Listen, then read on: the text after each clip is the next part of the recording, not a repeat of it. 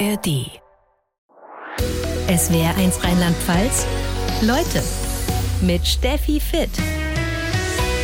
Alois Löser, Frère Alois, wie er auf Französisch heißt, ist heute zu Gast bei SWR1 Leute. Der Prior der ökumenischen Glaubensgemeinschaft von Taizé im Süden von Burgund. Der ersten dieser Art weltweit. Eine Gemeinschaft, in der rund 100 Brüder leben, die inzwischen jedes Jahr Gastgeber für zigtausende junger Menschen ist. Frère Alois hat inzwischen rund 50 Jahre in dieser Gemeinschaft verbracht und zuletzt war er 18 Jahre lang Prior von Taizé. Das ist er seit kurzem nicht mehr. Herzlich willkommen bei SWR1 Leute, Frère Alois. Schön, dass Sie sich die Zeit nehmen. Ja, guten Tag. Bevor wir mal über diese ganz außergewöhnliche ökumenische Glaubensgemeinschaft von Taizé reden, über die zigtausenden von Gästen, die Sie da jedes Jahr empfangen, Weihnachten steht vor der Tür. Wie ist Weihnachten in Taizé? Werden da auch tonnenweise Plätzchen gebacken, Geschenke verpackt und geschmückt? Ja, wir haben vor allem eine schöne Grippe auf der Straße vor der Kirche, wo viele Leute aus der Umgebung auch anhalten und einen Augenblick vor dieser Krippe verbringen. Ich muss sagen, dass in dieser Zeit zu Weihnachten sehr wenige Leute da ist und es ist weihnachtlich ganz still, weil wir uns äh, darauf vorbereiten, auf das europäische Treffen zu gehen in Slowenien, in Ljubljana, wo einige tausend Jugendliche äh, kommen. Wie jedes Jahr haben wir ein europäisches Jugendtreffen und Weihnachten ist dann eine ganz stille Zeit hier in Tessé. Das heißt, Sie machen da eine Pause von den Gästen und wie spielen sich die Feiertage dann ab bei Ihnen? Mit den Gebeten, mit einem Mitternachtsgottesdienst, wo viele Leute aus der Umgebung hierher kommen, aus den umliegenden Dörfern. Es ist für uns eine Zeit mit der Dorfgemeinschaft hier in Tessé. Es ist ja ein ganz kleines Dorf hier und es ist ein Augenblick, wo wir uns zusammenfinden. Weihnachten außerhalb der Tessé-Gemeinschaft, außerhalb dieses kleinen Dorfs mit, ich glaube, 200 Einwohnern nur. Das bedeutet ja auch einen riesen Wirtschaftsfaktor. Das hat so viel mit Konsum zu tun. Für viele Menschen ist Weihnachten ja leider nicht mehr so viel mehr als Folklore. Macht Sie das ein bisschen traurig? Ja, es freut mich, dass es immer noch ein Familienfest ist, dass Familien versuchen zusammenzukommen, auch wenn sie weit auseinander wohnen oder es andere Schwierigkeiten gibt. Aber es ist weiterhin ein Familienfest und für uns natürlich steht ganz im Mittelpunkt die Menschwerdung Gottes, dass Gott gekommen ist, um unser Leben zu teilen, dass Gott nicht weit weg ist von der Welt, sondern ganz in unserem Leben präsent ist. Sie sind mit 16 Jahren das erste Mal in Tessé gewesen. Das war 1970. Ja. Mit, ja. äh, mit 19 sind Sie dann ganz in diese ökumenische Gemeinschaft eingetreten, haben zwischendurch auch noch Theologie studiert in Lyon. Also man muss schon sagen, rund 50 Jahre Ihres Lebens sind bestimmt vom Leben in Tessé. Was hat Sie mit 19 dazu bewogen, in diese Gemeinschaft einzutreten? Ja, wie Sie sagten, ich kam zum ersten Mal hierher, als ich 16 war und es hat mich gleich fasziniert, dieses Leben hier. Ein Leben in Gemeinschaft, ein Leben aus dem Glauben heraus, das nicht individuell, individualistisch gestaltet ist, sondern wirklich zusammen mit anderen. Und dann war hier die Universalität sehr groß. Zum ersten Mal habe ich damals länger mit Menschen aus Afrika gesprochen oder aus Vietnam. Es war damals der Krieg in Vietnam und ich habe hier Vietnamesen getroffen und mir ist klar geworden, dass Kirche eine weltweite Gemeinschaft ist mit einem Riesenpotenzial für Versöhnungsarbeit unter den Menschen. Und das gemeinsame Gebet hat mich hier angesprochen. Die Brüder haben gesungen und dieses Singen hat mich innerlich ganz stark berührt. Und dann ist immer im Gebet eine längere Zeit der Stille. Einfach still sein, gemeinsam still sein. Ich habe darin eine Quelle gefunden. Mit 19 weg von zu Hause, was haben Ihre Eltern gesagt? Ja, das war weit weg natürlich. Ich komme aus Stuttgart und das sind 500 Kilometer und es war äh, damals sehr weit weg. Aber die Eltern sind öfter gekommen, meine ganze Familie äh, und ich habe sie auch weiterhin besucht. Es ist für uns ganz wichtig, diese Verbindung zur Familie äh, aufrechtzuerhalten und zu pflegen. Und die Distanz wurde somit immer kleiner. Jetzt waren Sie fast zwei Jahrzehnte Prior von Taizé. Jetzt mit 69 Jahren haben Sie das Amt abgegeben. Warum? Ja, die Veränderungen in der Welt und in der Kirche sind so groß, dass wir uns auch die Frage stellen müssen, was muss sich bei uns verändern, damit wir auf die Situationen von Menschen heute eingehen. Äh, nach dem Tod von Frère Roger äh, ging unser gemeinsames Leben sehr harmonisch weiter und wir sind sehr dankbar dafür. Aber jetzt müssen wir uns auch Fragen stellen, was muss sich bei uns verändern? Und ich dachte schon vor einigen Jahren, dass damit auch ein Wechsel unseres Prios, unseres Verantwortlichen, äh, gut sein kann. Wir haben das seit zwei Jahren jetzt vorbereitet und vor einigen Wochen, am ersten Adventswochenende, hat Frère Matthew diesen Dienst übernommen. Also Frère Roger, muss man dazu sagen, für die, die es nicht wissen, war der Gründer des Ordens und äh, der auch sehr langjährige Prior. Ihr Nachfolger, Bruder Matthew, den Sie angesprochen haben, ähm, ist anglikanischer Brite. Sie sind Katholik. Äh, Matthew ist rund zehn Jahre jünger. Ihnen ging es auch um Verjüngung. Das ist jetzt nicht so viel jünger, ne? Ja, aber es ist schon eine nächste Generation. Wir spüre, ich spüre schon, dass er nicht meine Generation ist. Aber es ist auch gleichzeitig wichtig für uns, dass es eine Kontinuität gibt in diesem Dienst der Verantwortung für die ganze Gemeinschaft. Wir haben jetzt mehrere junge Brüder, die unseren Gründer Frère Roger nicht kannten.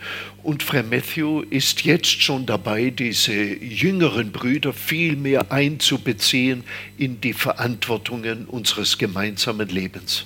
Sie werden nicht in Taizé bleiben, so viel weiß ich. Äh, Sie wollen es jetzt ein bisschen ruhiger angehen lassen, vermutlich. Was werden Sie in Zukunft tun und wo? Zunächst bin ich für einige Monate, zwei Monate in einer italienischen Gemeinschaft, die wir sehr gut kennen. Und dann gehe ich mit zwei anderen Brüdern nach Kuba.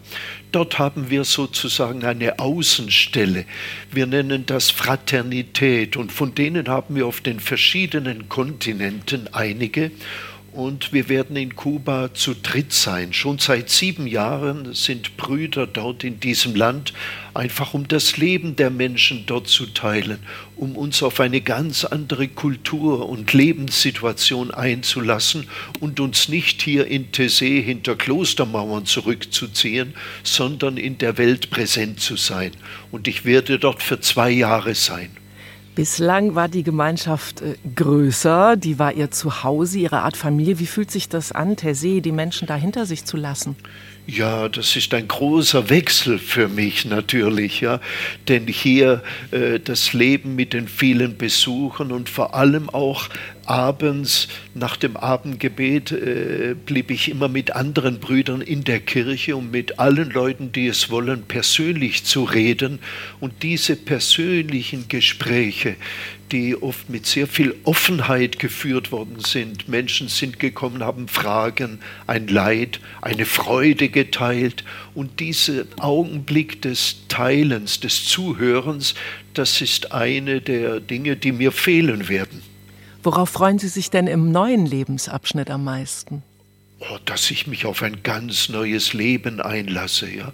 Denn die Situation in Kuba ist äh, natürlich ganz anders als hier in Europa. Und dort mit Menschen zusammenzuleben, die eine ganz andere Lebenssituation kennen, das wird spannend.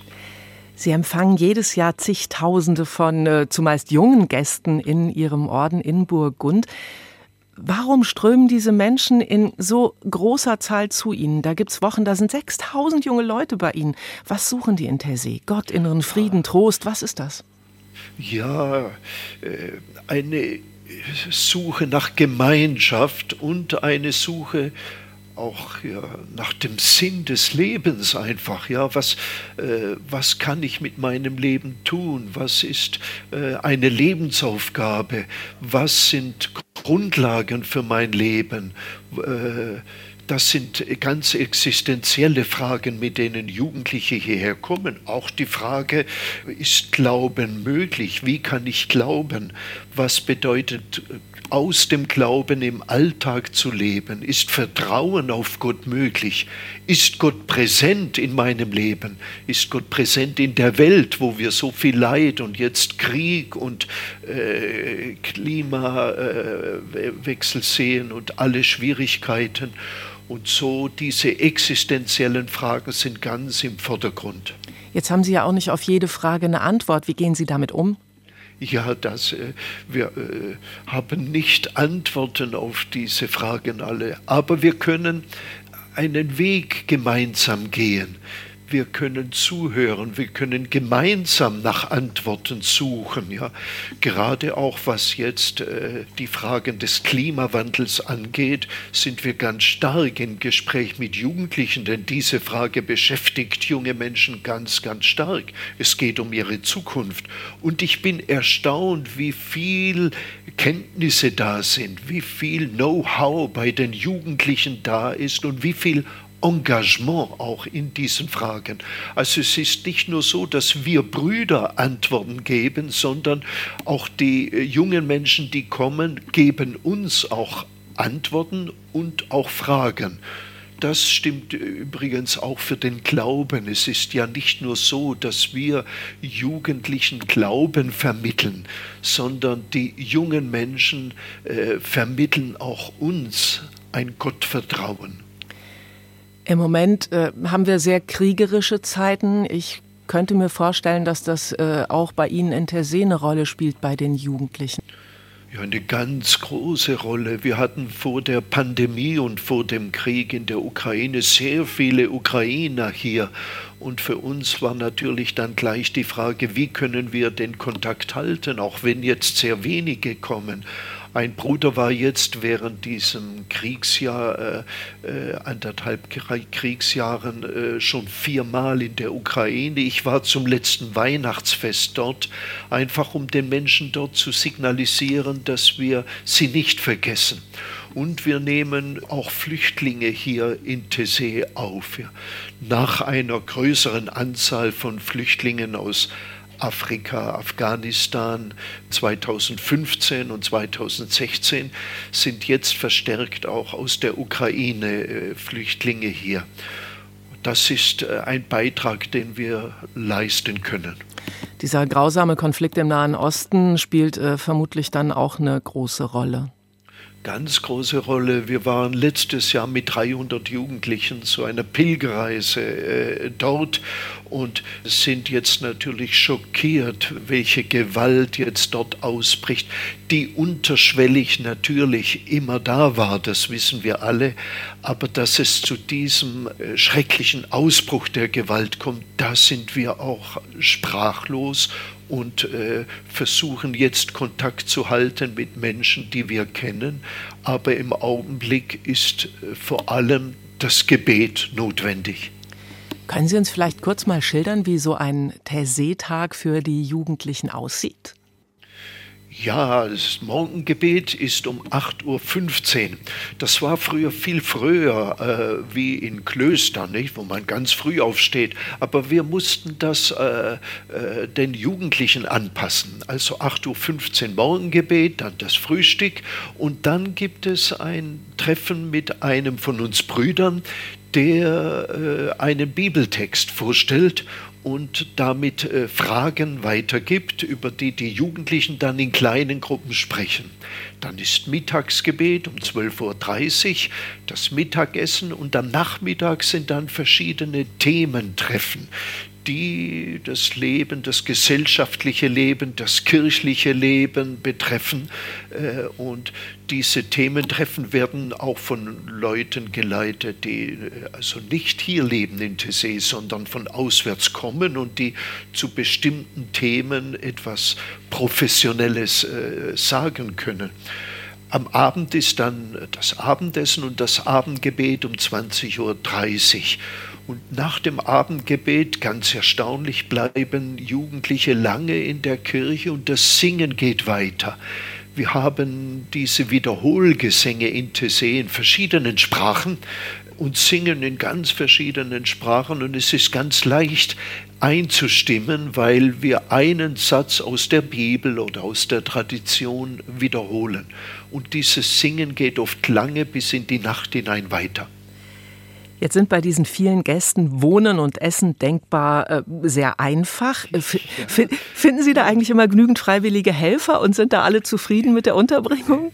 Ja, es ist wirklich sehr, sehr einfach. Es ist so an der Grenze eigentlich. Äh, aber die freiwilligen Jugendlichen, die hier sind, das sind so 40 äh, oder 50 Jugendliche, je nachdem, äh, junge Erwachsene, junge Männer, junge Frauen, die länger hier sind, ein halbes Jahr, ein Jahr und dann im Sommer, wenn wirklich ganz viele Leute hier sind, dann kommen auch noch Jugendliche für einen Monat, um mitzuhelfen, um Tessé als Alltag zu erleben und nicht nur als Gast. Und diese Jugendlichen helfen sehr viel mit. Eine andere wichtige Hilfe ist die Zusammenarbeit mit den Schwestern, die hier sind. Wir sind eine Gemeinschaft von Brüdern, aber schon seit 60 Jahren äh, ist eine Gemeinschaft von Schwestern hier. Sie leben im Nachbardorf und wir arbeiten ganz eng zusammen, um die vielen jungen Menschen hier aufzunehmen. Die Atmosphäre in Taizé wird ja immer wieder hervorgehoben. Es gibt so eine riesige Art Zeltkirche, die unter anderem ganz toll erleuchtet wird von Kerzen. Äh, Sie brauchen vermutlich viele Kerzen. Haben Sie eine eigene Fabrik? Nein, aber eine sehr gute Fabrik in Chalon, in der nächsten Stadt hier, mit der wir sehr gut zusammenarbeiten und die uns die Kerzen machen. Ja. Es stimmt, wir haben eine Kirche, die erweitert wurde, äh, denn sie wurde in den 60er Jahren gebaut, als die ganz kleine, sehr schöne romanische Dorfkirche zu klein wurde. Aber dann, zehn Jahre später, wurde diese neu gebaute Kirche der Versöhnung, heißt sie, zu klein und wir mussten Zelte anbauen, die Fassade einreißen und Zelte anbauen, damit alle beim Gebet Platz haben. Inzwischen ist aus diesen Zelten sind ganz einfache Fertigbauten geworden, so dass wir die Kirche vergrößern können, so wie wir sie Woche für Woche brauchen. Kerzen, Meditation, Gebet, Stille und halt diese besondere Musik, die Sie ja auch selbst zum Teil komponiert haben. Also die Musik spielt eine sehr große Rolle bei Ihnen. Eine ganz große Rolle. Gebet ist nicht denkbar ohne die Musik, ohne das Singen. Ja. Warum? Singen weckt etwas ganz Tiefes Inneres. Es weckt ein inneres Leben und gleichzeitig schafft es eine ganz große Gemeinschaft.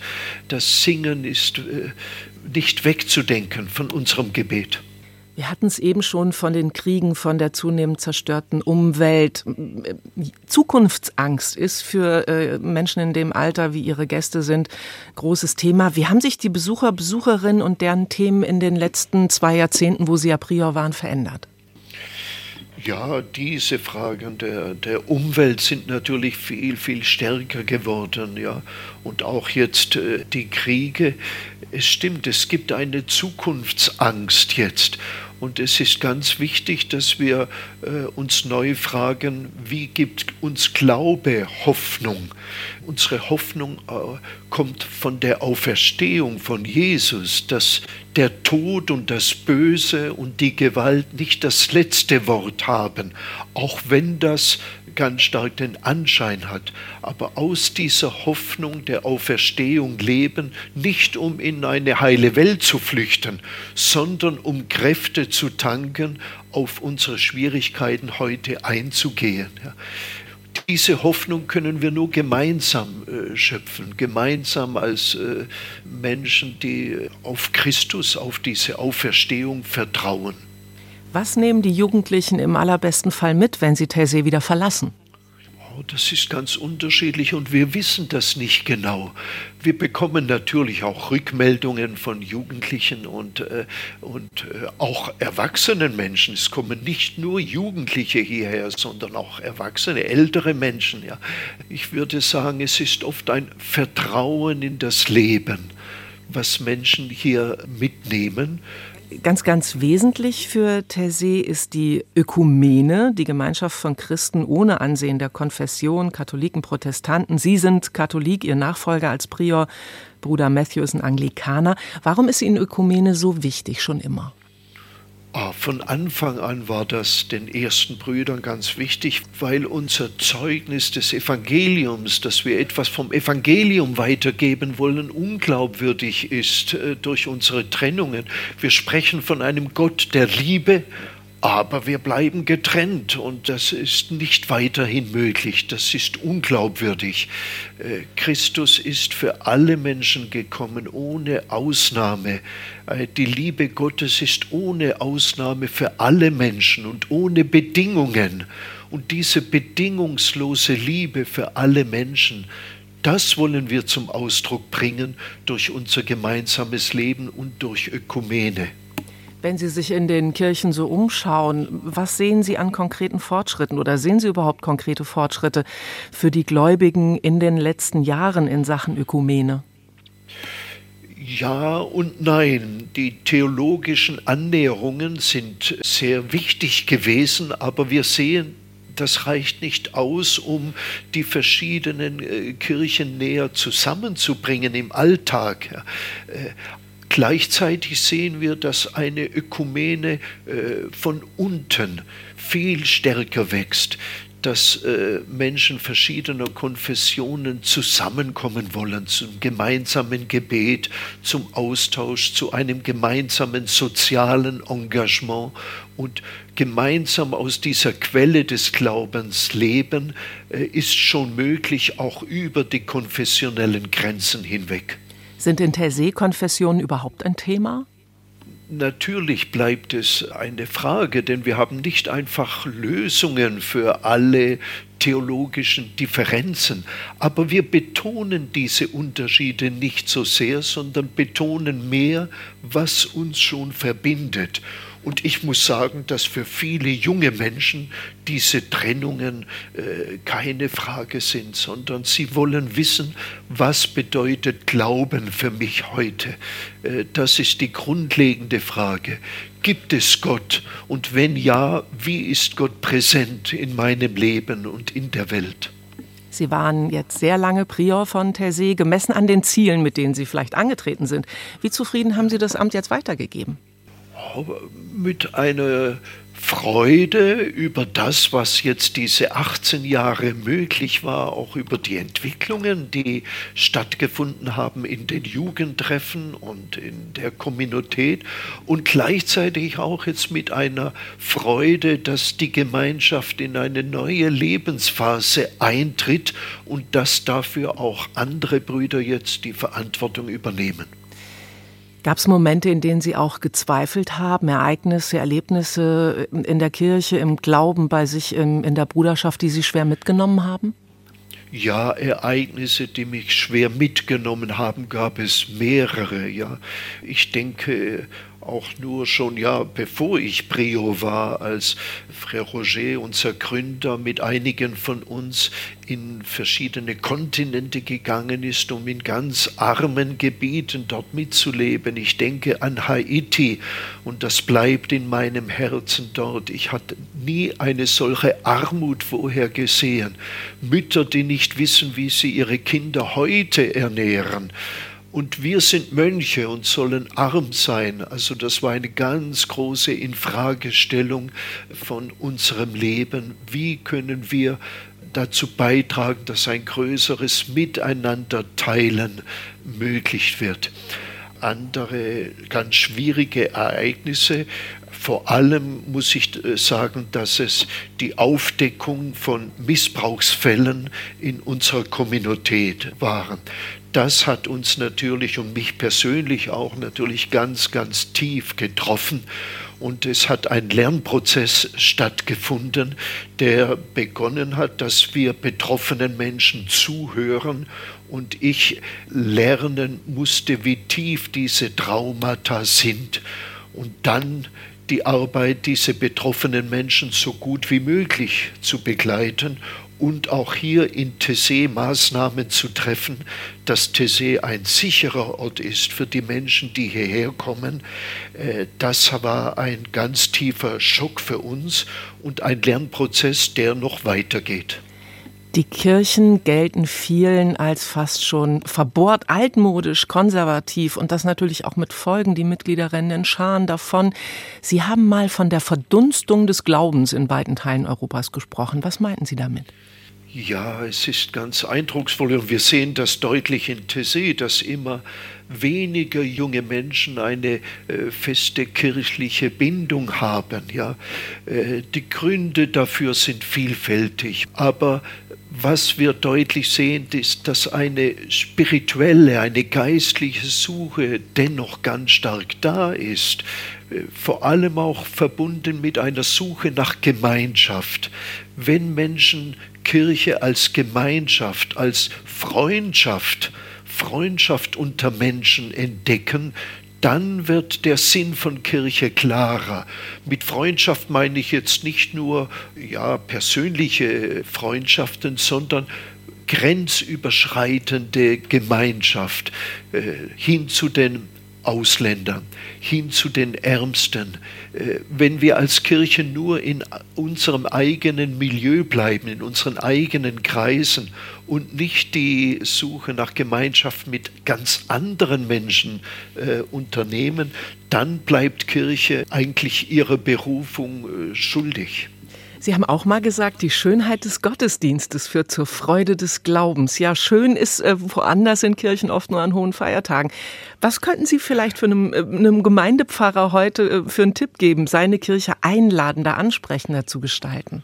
Oh, ich will ihm vor allem zuerst danken, dass er oder sie, die Pfarrerin, äh, dass sie vor Ort da sind und den Menschen so nahe wie möglich sind. Ich glaube, diese persönlichen Kontakte äh, zu den Menschen in den Kirchengemeinden, diese persönlichen Kontakte bauen die Gemeinschaft der Kirche auf und dafür ist nicht nur der Pfarrer oder die Pfarrerin zuständig, sondern alle äh, Getauften, um Kirche als persönliche Gemeinschaft wachsen zu lassen. Sie haben schon gesagt, Sie werden nächstes Jahr nach Kuba gehen, in eine kleine Fraternität, eine kleine Bruderschaft, wo noch drei Mitbrüder sind. Sie haben viele Fraternitäts vermutlich überall auf der Welt verteilt. Müsste es noch mehr geben? Äh, wir haben nicht viele. Es sind Brüder in Korea, in Bangladesch, im Senegal, in Brasilien und in Kuba und seit zwei Jahren jetzt auch in einem Vorort von Paris, in Saint-Saint-Denis. Das ist das ärmste Departement von Frankreich, gleichzeitig auch das jüngste und das multikulturellste. Unsere Fraternitäten, diese Außenstellen, da leben jeweils drei, manchmal nur zwei, zwei, drei, vier Brüder zusammen, diese Fraternitäten waren am Anfang nur auf anderen Kontinenten, aber seit einigen Jahren haben wir uns gesagt, jetzt sind alle Kontinente hier in Europa und wir sollten eine solche Situation näher kennenlernen. Und deshalb leben jetzt Brüder in diesem äh, Stadtviertel von Pantin in Saint-Saint-Denis. Wir haben schon über die Rolle von Musik gesprochen, was in Tessé sehr, sehr wichtig ist. Sie haben selbst viel komponiert. Das hat schon was Erhebendes, ähm, wie da gesungen wird. Ich habe mir das ja auch mal angehört. Was ist das Besondere daran? Oh, es ist eigentlich aus einer Notwendigkeit heraus entstanden. Denn äh, als ich als ganz junger Mensch hierher kam, ich sprach kein Französisch, ich war beim Gebet mehr Zuschauer, ja, und habe zugehört, konnte aber nicht mitsingen, weil die Gesänge sehr schön, aber kompliziert waren. Und dann stellten wir uns die Fragen in den 70er Jahren, aber wie können wir den Gottesdienst so gestalten, dass alle teilnehmen, dass es nicht zwei Klassen gibt im Gottesdienst, wir Brüder und dann auch die anderen, die Zuschauer sind, sondern wie können alle Menschen das Gebet mittragen. Und das Singen hat sich als ein sehr schöner Weg äh, herausgestellt.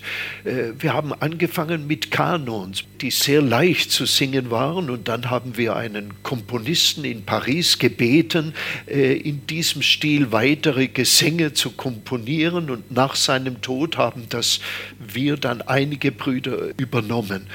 Es ist ganz eindrucksvoll zu sehen, wie gerne die Jugendlichen da mitsingen aus allen Ländern, Kontinenten. Jetzt ist ganz kurz vor Weihnachten. Was ist die Weihnachtsbotschaft für Sie heute? Gott ist nicht einfach nur der Übermächtige, sondern er ist gekommen, um unser Leben zu teilen. In Christus sagt uns Gott, dass er Liebe ist, aber er sagt das nicht mit Worten nur, auch mit Worten, aber er sagt uns das durch sein Leben und dass er auf so arme Weise kommt, das ist umwerfend für mich, dass Gott kommt in einer Krippe als Baby, als jemand, der abhängig ist von uns Menschen, der eine Mutter braucht, der eine Erziehung braucht. Also Gott gibt sich in unsere Abhängigkeit. Das ist eine Botschaft, die sich niemand hätte vorstellen können. Das ist eine Botschaft, die äh, nur von den ersten Christen zu uns kommt und eine Riesenbotschaft der Freude. Ganz zum Schluss, und wir sind schon am Schluss dieser Leute-Sendung angelangt, da bekommt jeder unserer Leute-Gäste ein kleines Geschenk, auch als Dank für die Zeit, die jemand sich genommen hat. Das ist schon auf dem Weg zu Ihnen. Das hier ist ja eine, eine Fernverbindung sozusagen ja. nach Tersee. Und weil Musik bei Ihnen so eine wichtige Rolle spielt, da habe ich jetzt mal was Traditionelleres für Sie als das, was Sie singen in Tersee auch äh, gewohnt sind. Und zwar Musik aus dem Mainzer Dom. Der Titel dieser, dieser Aufzeichnung heißt Weihnachten im Mainzer Dom. Da sind ja die Weihnachtsschlager drauf. Ne? Wir sagen euch an den lieben Advent, Stille Nacht, Heilige Nacht. Äh, alles, was man so zu Weihnachten hören mag. Und ich hoffe, dass Sie damit ein bisschen Freude haben. Das ist äh, mit Mädchenchor vom Dom, mit St. Äh, Quintin Mainz, dem Chor, dem Domchor, der Domkantorei in Mainz, dem Domorchester. Wie gesagt, in der Hoffnung, dass Ihnen das gefällt und äh, Ihnen äh, ein bisschen Freude macht in der Weihnachtszeit. Ja, vielen Dank dafür. Ja, das wird sicher eine große Freude jetzt für mich sein, auch die äh, bekannten Weihnachtslieder zu hören.